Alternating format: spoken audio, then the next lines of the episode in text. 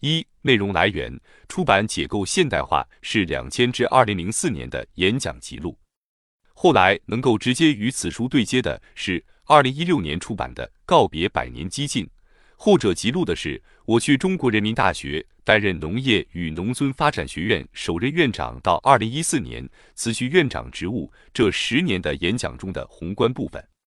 有兴趣的读者，如果愿意把前后两个阶段的两本演讲录连起来看，则会对我这几十年的思想脉络有个相对完整的了解。诚然，二零一四年美国结束量化宽松以后，原材料和能源出口国家应声落马，世界经济全面萧条，无论发达国家还是发展中国家都严重不景气，中国也进入第二轮外需下降引发的生产过剩周期。加上美国二零一六年换届之后，当即针对中国做出根本性战略调整，国内外风云变幻，局势更加复杂严峻。对此，人们也更加需要对官方推出的工业供给侧改革，从客观实际出发，做去意识形态化的平和而客观的解读。期间，我应邀去各地和海外做的演讲次数随之大量增加，仅二零一九年就有六十次之多。这也造成各方面人士收集到的录音稿在内容和观点上多有重复。若读者需要，我再把二零一四年以后的演讲编辑出版，则需删繁就简，认真整理，那就还得等团队中有人腾出手才能做成书。二、观点更新，学无止境，何况我本来就没有立志坐冷板凳去搞学问。只不过是在农村试验研究中成了个误打误撞的涉足思想理论领域的莽汉。之所以在思想界众说纷纭之中还能够对读者，特别是对年轻人有一定的影响，也许恰在于我的思考本来就形成于调研和实践，本来就是接地气且与时俱进的。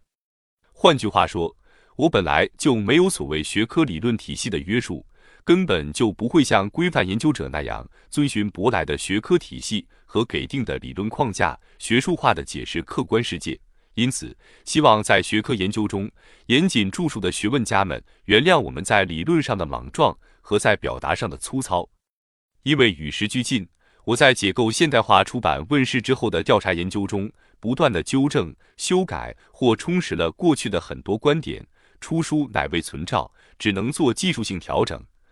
而在序言中，则有必要挂一漏万的对读者交代一下这些年的思想更新。一、关于农业问题，我在世纪之交向领导人提出“三农”问题的时候，就强调“三农”问题必须把农民排在第一位。要是从中国历史上看，农业问题本来是派生的，因为有了农民家庭聚居于农村社区之中，才产生出维持其家庭乃至氏族村社可持续生存的农业问题。在出版的《解构现代化》里，乃至一个时期以来，我的大多数著作中都是这么说的。但我们团队后来对这个观点有了很大调整。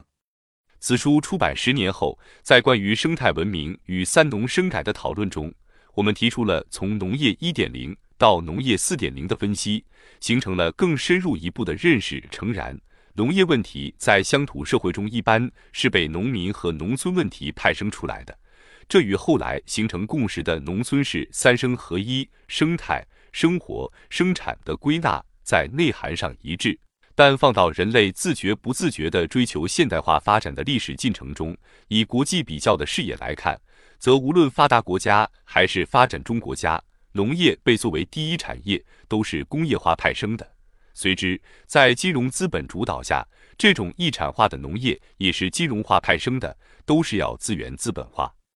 然而，在生态文明战略转型之下，农业作为中华文明上下五千年传承的载体，当之无愧地成为伟大复兴的重要内容。尤其在中国告别资本短缺，进入中国特色社会主义新时代后，农业的历史和文化内涵有着远比过去丰富的多的开发空间。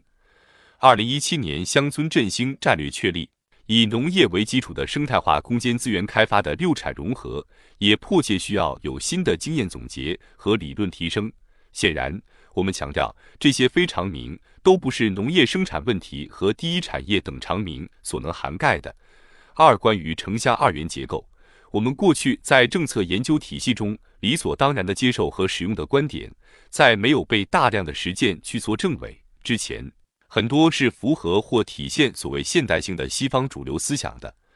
而我们当时还没有来得及清理思想意识。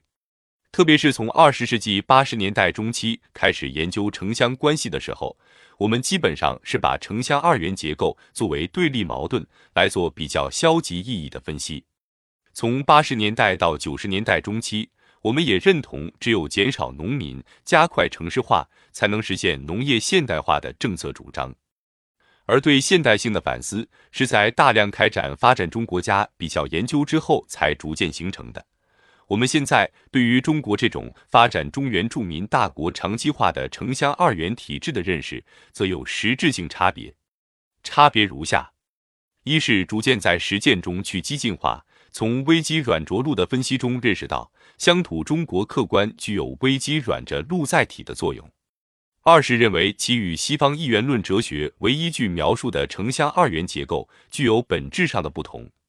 西方城乡二元结构理论主要来自大多数殖民地化的非原住民发展中国家的经验教训，那里的城乡因被跨国资本占据资源开发权，而具有资本主义主导的殖民地经济的统治性。据此，所谓二元结构是乡村社会被跨国公司摧毁，造成贫困人口空间平移，进入城市贫民窟，遂有贫富差别固化，最终西方与发展中国家。构成中心边缘关系的宿命。